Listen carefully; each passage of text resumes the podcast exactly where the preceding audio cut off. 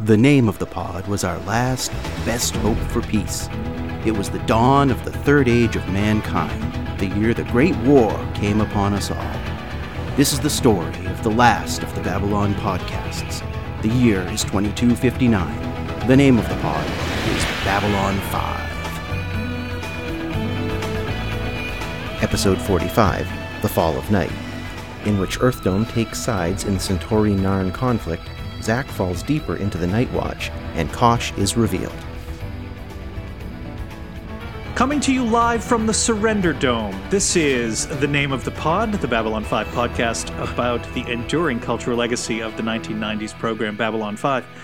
I am one of your co hosts, John Cassie, and I am joined, as always, by my dear friend, Chris Tatro has Surrender Dome. Two men enter. right. Nobody really leaves. Nobody comes, yeah, yeah, yeah. two may enter, but whoever comes out comes out without any personal dignity.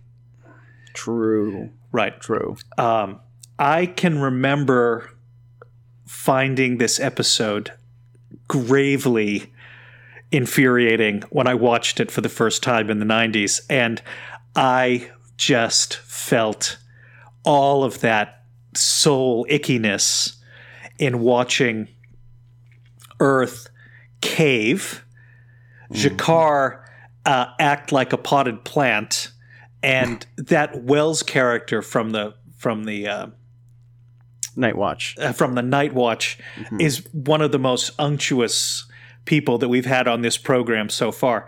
I think this was a great episode.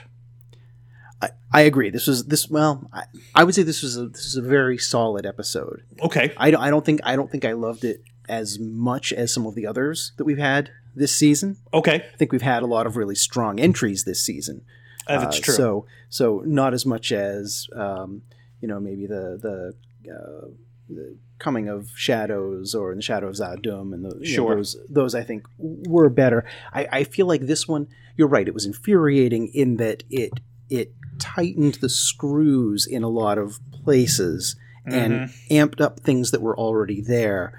But aside from the big Kosh reveal, I, I I felt like it didn't it didn't deliver anything really new. mm-hmm. Okay. Um, in the way that I like expect slash like my season finales to do. I, I can accept part of that. Uh, I think that two things struck me as uh, pivotal from a season ending perspective. The first being that,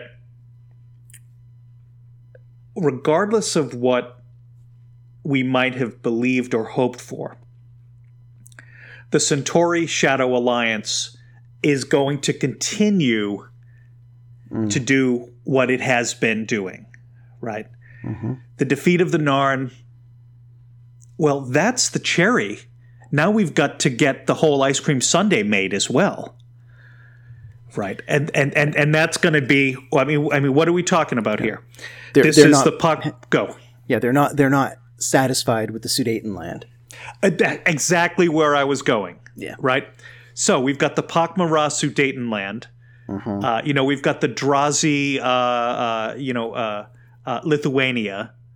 Uh, you know, we will have an Anschluss on season three, episode one, no doubt, um, of uh, of additional territory, and and that that to me was a big big thing, um, and the uh, you know the emergence of the Night Watch as a uh, as a properly malevolent force in terms of uh, you know, uh, you know social cleansing.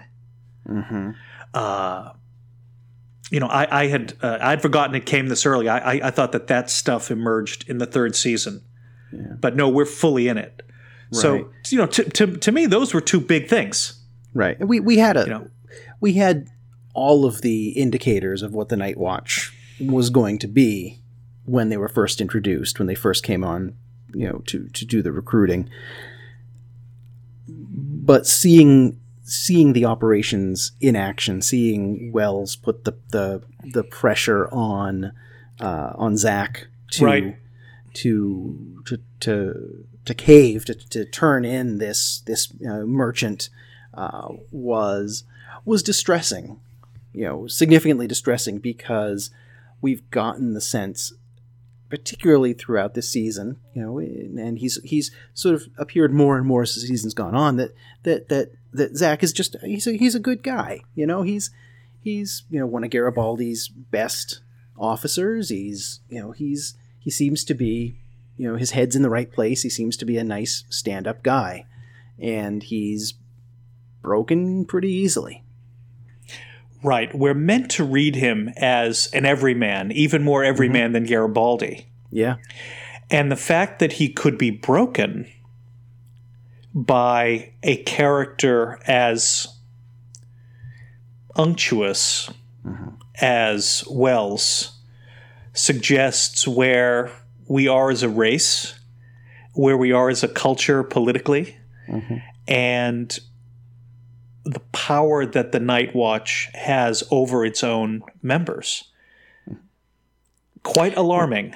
And and the and the power of you know the societal peer pressure. He's he's there in a room with all of his fellow officers. You know, I think in addition to the pressure from Wells, he doesn't want to go against the vibe of the room and the and you know maybe out of concern for his personal safety or or why I'm not sure, but you know, he's he's he's it's peer pressure. He's he's caving because everybody else there is everybody else is doing it.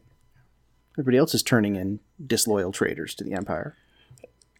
That's exactly it.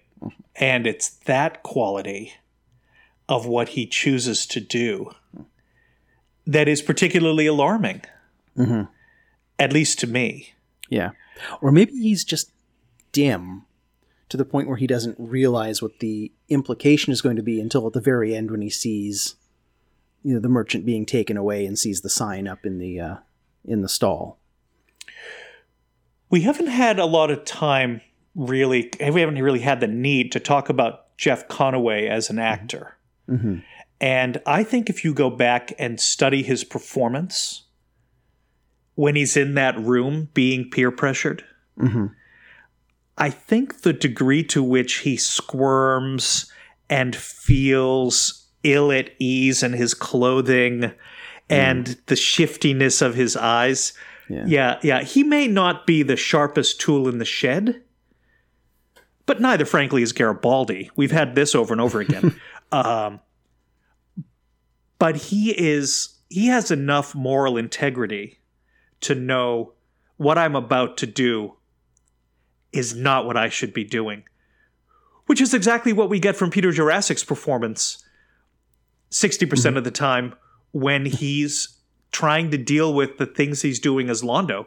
Yeah, that, that he knows he shouldn't be doing. That 60% is dropping pretty rapidly. Dropping rapidly. Yes. His yeah, his behavior in this episode uh moral turpitude is the phrase that comes that comes to mind. Mm-hmm. Yeah. You know, Chris, when we were talking in the pre-show, we were reflecting on the ways in which the situation that is emerging would have been read by really anyone watching as obviously reminiscent of the appeasement of Hitler. Well, sure. I mean, he, even uh, if the line wasn't given, peace right. in our time. You know, mm-hmm. l- lest you as an audience fail to make the obvious conclusion that this is tw- uh, 2259 by way of 1938. Mm. Let me give you the the the historic Chamberlain yeah. line. You know, peace in our time. Mm. You know, when he returns from uh, from Prague mm. after meeting Hitler, only to have Hitler immediately mm. annex the Sudetenland. Yeah. Which was the whole point of of, of go in, in any case. Yeah, you never uh, want to go full Chamberlain. I don't think so. No, no. I don't. But yeah, it's so. it's it's presented right out there, you know, to to to show the same, uh, yeah, the exact parallels of of that Earth is we're kind of stepping back. We don't want to be involved in all of this alienness really anyway. We want to be more of an isolationist government. You know, pull back from what's going on and uh, and just let them do whatever they want to do as long as it doesn't affect us. That's fine. Right. And you know, in this regard, the behavior of Earth Dome is starkly reminiscent of the behavior of the government of the United States mm-hmm. in the 1930s, which was hesitant to get involved, prone to isolationism. There were tens of millions of quote America Firsters. I mean, the organization was called America 1st mm-hmm. led by led by people like Charles Lindbergh, mm-hmm. that were uh, as as much as sympathetic to the Germans as you could be, uh, you know, within you know within the American context. The America First rallies held in the 1930s and even in the 1940s attracted tens of thousands of of of supporters uh, who were either prone to uh, Nazi sympathizing uh, or were were attracted by Nazi racism or who just thought the United States shouldn't get involved. Mm-hmm. And, you know, we see within the Clark administration right from the start when he's running for vice president a nationalistic, xenophobic, inward looking approach to foreign policy and to engagement in the galaxy that shouldn't be any great surprise that his administration wants to appease the Centauri. At the end of the day, they think they can beat they think they can beat the Minbari in a fair fight. Uh, you know, in open yeah. space. And yeah. and you know, Earth clearly thinks that it's at least at least as good as that. Well, if the Centauri ever decided to come for us, we could uh, we could we could kick their tails. Wouldn't be an issue. It wouldn't be an issue. Right. So they're, who they're cares about all these other people? Yeah, they're not something to be concerned about. And as long as they stay over there and you know settle their stuff amongst amongst their neighbors, then then it's not a it's it's not it's none of our concern. Right. It's not our yeah. concern. Yeah. And that is precisely the argument made mm-hmm. in the late 1930s and early 1940s in the United States. Right. Um, and that should give us all great pause. Oh, um, absolutely. Um, you know, because the the, the parallels are, uh, are are so are so easily drawn. Mm-hmm. You don't need to have a fancy degree in history to make to make those connections. Although I think in this country right now we've, you know, we've probably forgotten largely about America 1st mm-hmm. uh, because the you know the, the the actions of the you know the greatest generation. I mean, they really did save the world from from the scourge of Nazism. You know, which was right. a proper scourge, right? Yeah, yeah. You know, but you don't really learn in your high school history classes, or you know, maybe even in, in your introductory college history classes, too much about that America First kind of push and movement. It's it's right. it's washed away in the in the the actions of the the greatest generation that came after it. It's and and you know, uh, kind of understandably, it's an embarrassment. Right. You know that we have some of our uh, some of our more prominent Americans. You mentioned Charles Lindbergh, Henry Ford. Right. Um, you know, Prescott Bush. Uh, you know, Ger- Gerald Ford was an America First supporter yeah, until really? the, until the war came. Huh? I did not know that. Yeah. Yeah. Yeah. yeah. Um, not, not, as staunchly as Lindbergh. I mean, Lindbergh's.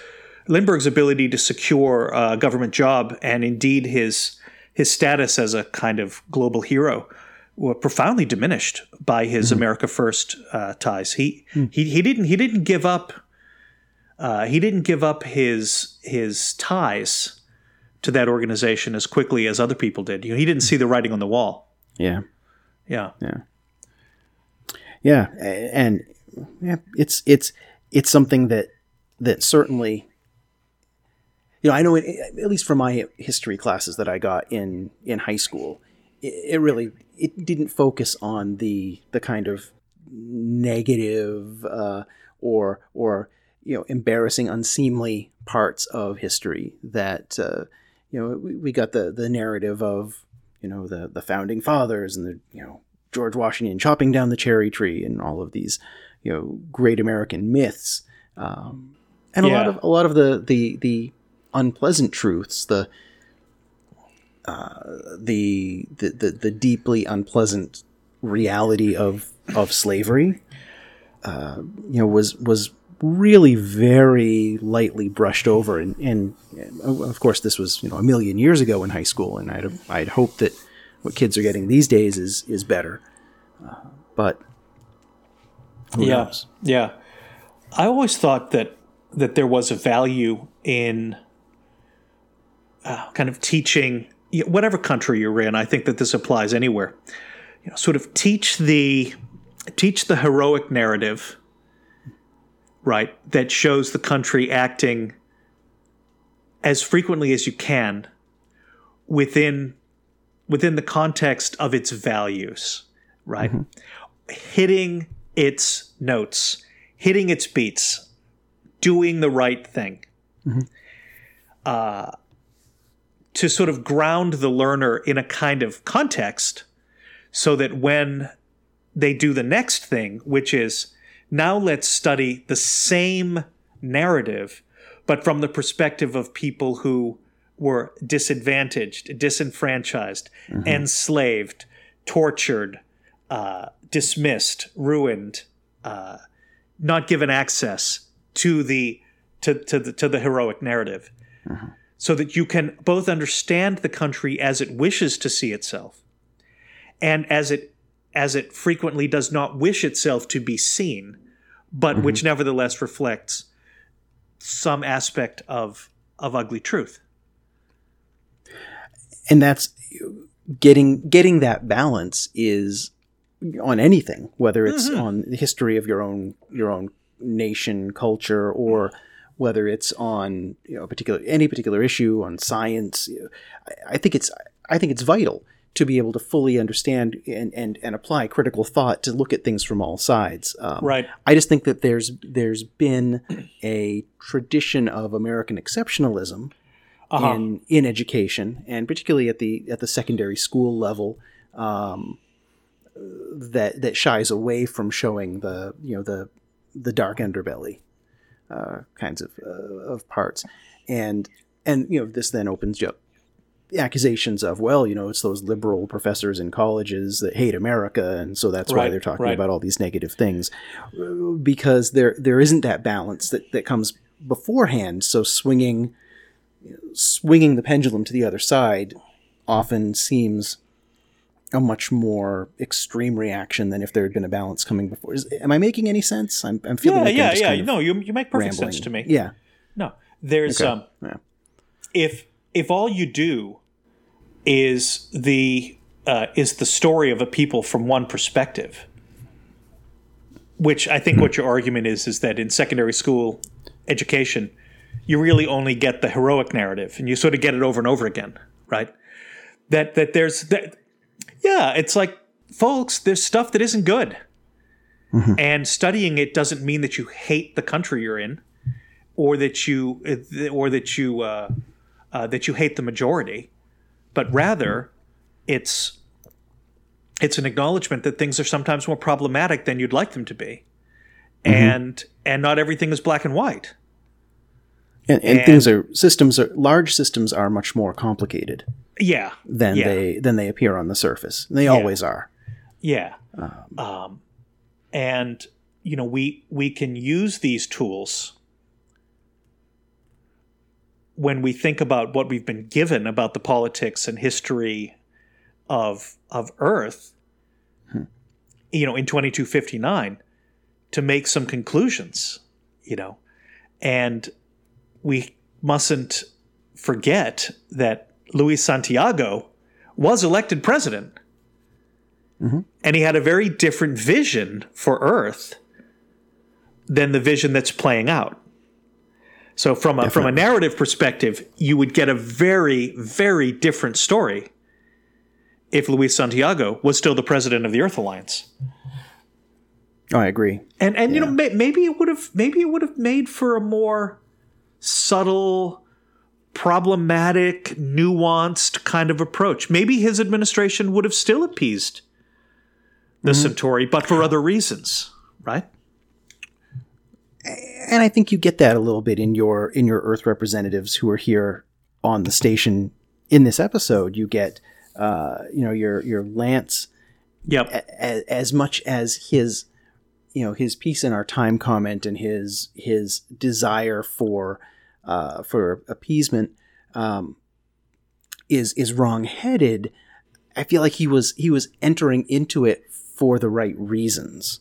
Yes. I, he he wasn't you know he wasn't smarmy like Wells. He wasn't uh, you know he wasn't you know m- twirling his mustache and, Right. and overtly evil. He he genuinely wanted peace and he wanted to be you know he wanted to, to establish a legacy for himself of of peace of uh, you know for his grandchildren. Um, he he he didn't want to Yep. embroil Earth in another war Yep. and these are these are understandable reasons much in the same way that if santiago were still were still president you'd have this person at the head saying you know saying the right saying the wrong things but for the right reasons Sure, sure. Yeah, I and, get that. and that was that was what i took away from lance in this the uh, you know the the negotiator um, and even as infuriating as as it was when you know when he's he's telling Sheridan to you know not you know not uh, not not give any support to this this Narn cruiser and and you know as you say maddening but you know he's he, he wants to keep that that knife's edge of peace now again if we look back at the the example of Cha- of you know Chamberlain and Hitler didn't really work out all that well Right. And now, of, of course, we watch this in 2018, remembering watching it in 1995, which is reflecting back on 1938, which is a lot closer, obviously, to 1995 than 1938 is to 2018. Right. 2018 is going to make 1995 look like Look like 1938. 2000. Yeah, right. yeah no I, I don't know what we're yeah, I don't know what that means. Uh, uh, yeah. Uh, what was the?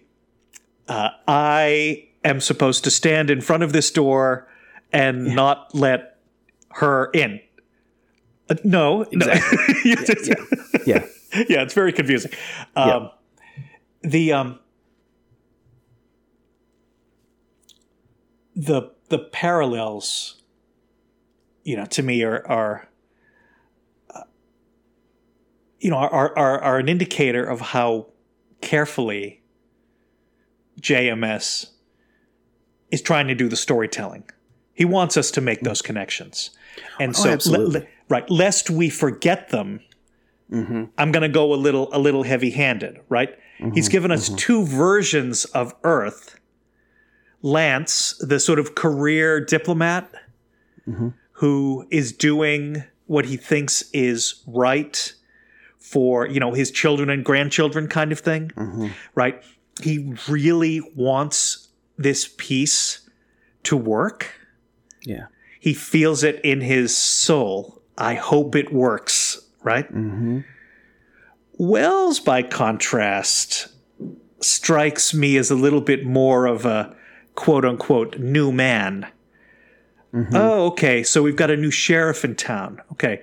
I'll I'll subordinate myself under under him and I'm going to act in ways that are really problematic because I want to be a loyal Nazi, communist, member of the National Party of South Africa, apartheid.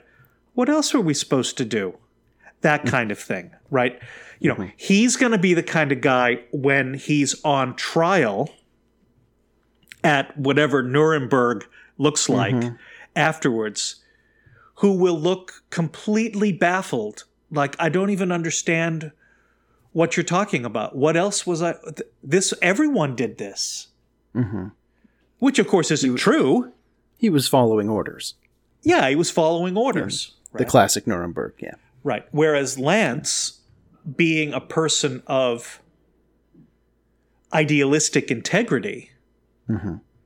will be shown the door in a purge or you know will be gulagged or something to that effect you know as a you know as a true believer Mm-hmm. Right? You know he's he's not he's not a collaborationist. He's a he, he's the worst he's the worst kind of politician. He's someone who who believes he can do do good right? And to a and to a criminal regime that kind of person has to be gotten rid of right? You can't have people of integrity acting within a within a criminal regime. Right. They're useful to a to a point, right. You know, but uh, until they start kind of coming around to what's going on under their feet, right and and then you know they're going to speak up. It's just in their nature, and and we can't have that. It just doesn't help. yeah yeah that's not uh, that's not going to be allowed No. Uh,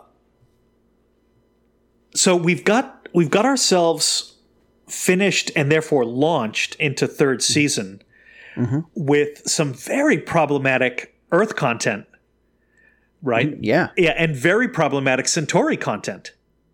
Mm-hmm. Okay, you know the the the Narn have one have one space battleship remaining. You know, Yeah. the the the the the Narn Argo. Hurry, Star Force. Hurry, Star Force. There's only 184 days left, right? To save uh, Homeworld.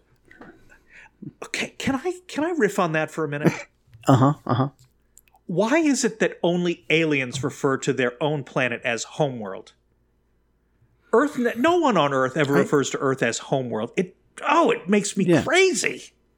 I, you know, I just I just assumed it was a translational thing Yeah. that they have a word for it and it translates to home in the way that Earth would translate to home.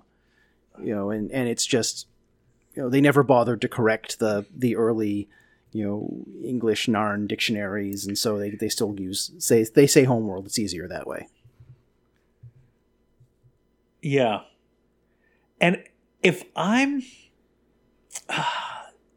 maybe let listeners if you can if you can recall an example of this, let me know. Uh no human ever refers to Earth as homeworld. They will they might refer to it as Earth Dome, right? They, it- it- I don't remember what that. It's like a metronymic, right? You when you're describing the the government of the United States, you talk about the White House, uh, you know, uh, uh, number ten Downing Street, some something, uh, the Kremlin, the Kremlin, yeah. right, right. Um, I don't, I don't think I've ever heard a human refer to Earth as homeworld. I'm not sure. What Oh, other go. examples of, of aliens referring to their their worlds as homeworld besides the Narn? The Centauri do. Oh, do they? Indeed. Hmm. I missed that. Yeah. Hmm, I'll Yeah, have to on- listen for it. On a number of occasions. Okay. But uh, sometimes they call it Centauri Prime. But sometimes they call it Homeworld. Uh, Minbari. I don't think the Minbari ever refer to Minbar as Homeworld. That's what listeners, if you remember an example, I sort of Yeah. feel like there's a linear example there that is escaping me. And of course, the hmm. Vorlons, They don't God knows. call in. Who anything. knows? Yeah. who knows? Yeah. It could just be a um, JMS idiosyncrasy Maybe. that that maybe it was dropping into the scripts and he didn't really even notice yeah, like he was doing tick. it here and there. Yeah. Yeah. Yeah. Yeah. Something like that. Makes me I, crazy. it, it was the, the the references to Narn as homeworld was were were they stood out more in this episode for me. For sure, for sure. Uh, all right, I'm going to let it go. So, uh, Chris, we probably want, uh, you know, as we, uh, you know, after reflecting on some of the political stuff, we probably want to reflect on one of the most surprising reveals, perhaps, of the whole season, and that is uh, Kosh as as Angel. Kosh as as flying the flying nun. I mean, what is this? Kosh as luminary being. Yeah, Kosh as a know, luminary is- being, right? Yeah, yeah. Um, which was definitely I rem- I remember this. You know, I Totally. remember nothing, but I remember this from from watching this episode way back when, and uh, um, uh, being being really taken by surprise. But really, when you when you think back to Delenn's line or or you know, about how if they came out, everyone would would recognize them.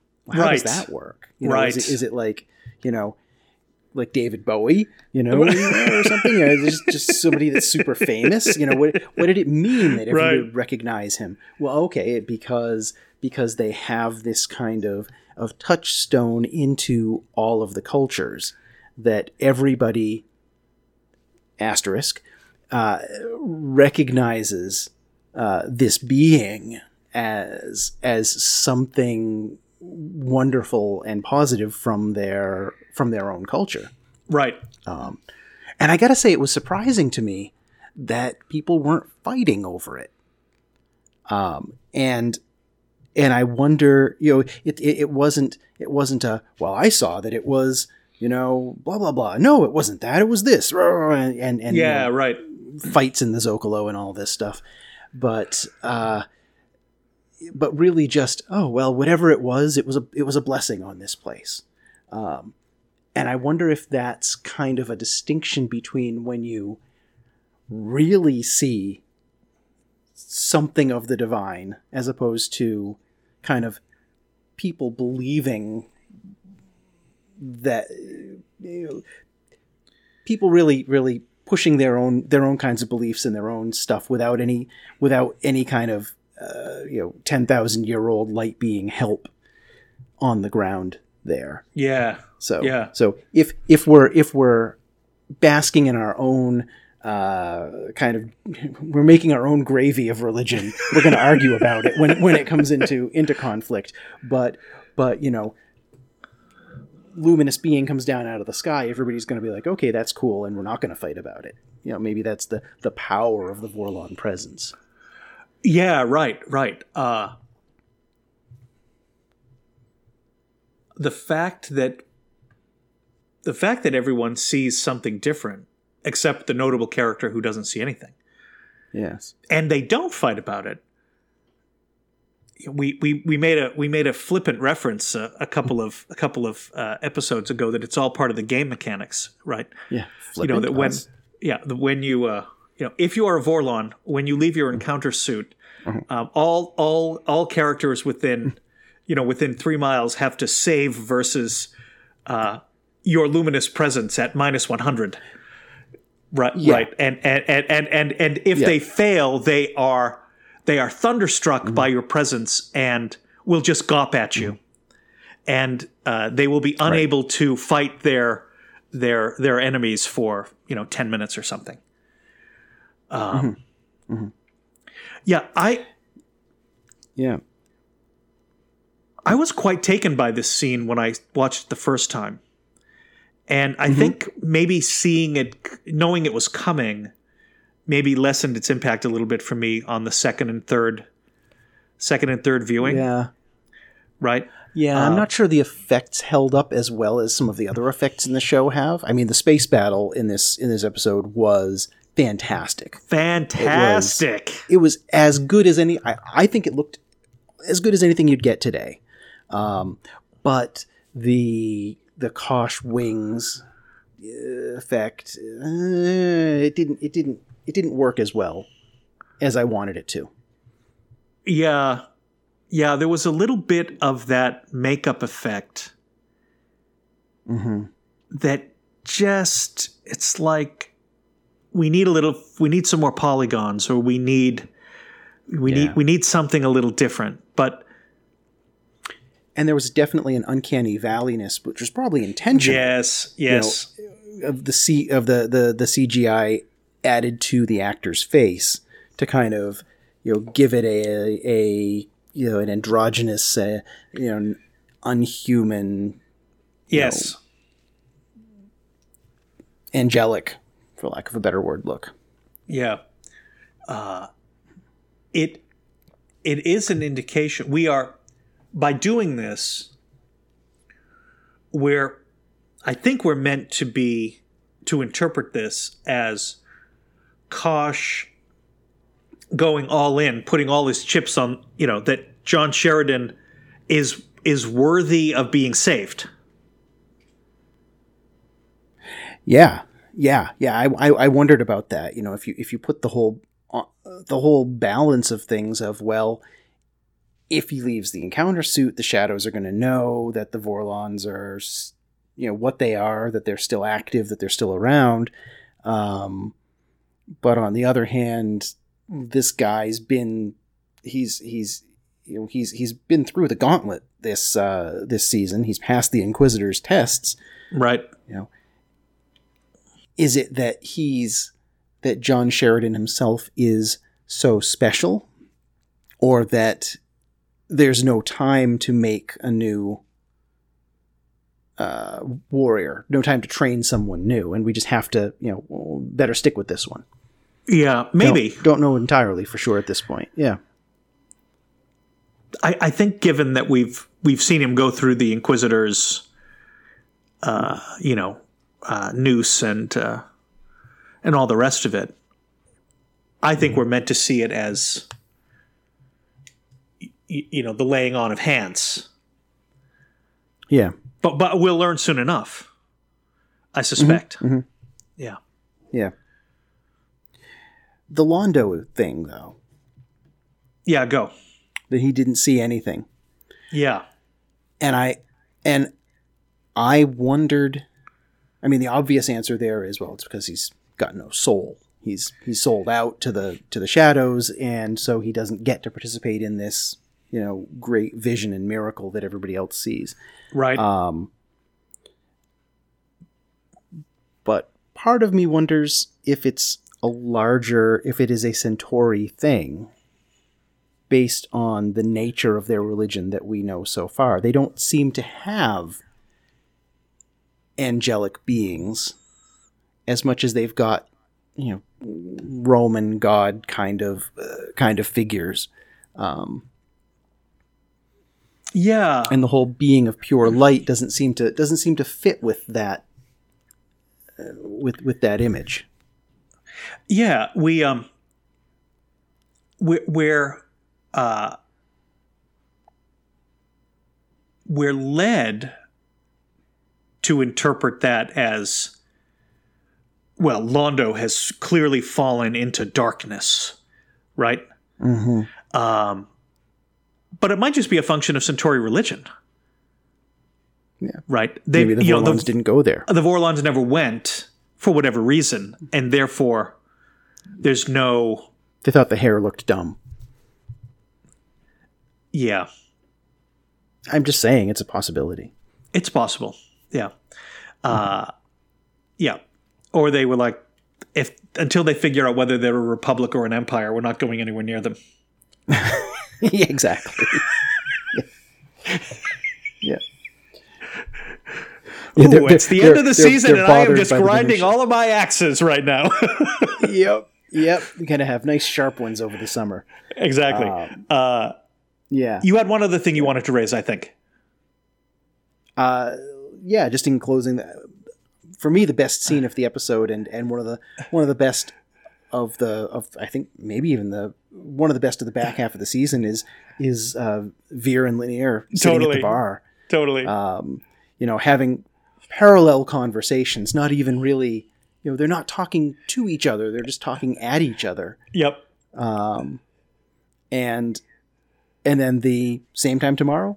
Okay, you know, a, Yep. they, this is this is a thing they do, um, and uh, it was just charming. It was great. It was a nice touch of the Totally. of, of them. We we don't get enough of A- the a two little of them bit of- together. completely yeah we've all had Mm-hmm. those experiences of having of having you know the quote unquote your work wife? Hmm you know that that sort of that person you go to uh who you can just you, you can just sort of walk by and go bup bup bup bup bup da, da, da. okay. Yep. see you soon. Yeah. And uh, they're they're well they're well suited to each other you know as as these characters as these characters evolve. Yeah i thought that was a dynamite scene so chris i think that brings us to the end of this program and the end of season two now it's the end of season two of babylon 5 but it is not the end of season two of the name of the pod because we will have our season two wrap up episode uh, that follows this one and uh, and I'm not sure we're going to record that. We might record it live in Columbus, or we might record it the way that we that we generally do. Uh, it's not clear to me yet, but you Yeah. know, you will you will get this. Uh, you'll get this episode and then the one that follows. Uh, you know, in our normal release schedule, and uh, from there we will hiatus, as we said last time. You know, over the next six to eight weeks, prepping for the third season, getting ourselves ready, and you know, doing doing summary sorts of things to uh, to get us where we need to. Um, folks, you Translation: know where to playing a lot of WoW and not having to worrying about editing podcasts. That is correct. I've got characters to level, and uh, you know I've got to be ready for Battle of Azeroth, which drops in uh, August, August fourteenth, I think. I've got so much grinding to do. I know, I know, I know. Best not to talk. And then there's the game. Uh, correct. Just as you say, As I say, friends. you better uh, take us out. yeah, right. Uh, uh, Facebook, the name of the pod. Visit us at uh, at our at our homepage. Just type name of the pod into any old search engine. The name of the pod at gmail.com. Uh, we hope that you've enjoyed uh, this episode and season two of the name of the pod in Babylon 5. We'll be back next week with our season ending finale, where we take a look at the journeys that each of our main characters, you know, if you if you're in the credits, you get you get talked about, and we'll have our top five and bottom three uh, as we had uh, you know in our season one roundup. So until then, folks, uh, thanks for listening, and we'll talk again soon. See you, Chris. Bye. Bye.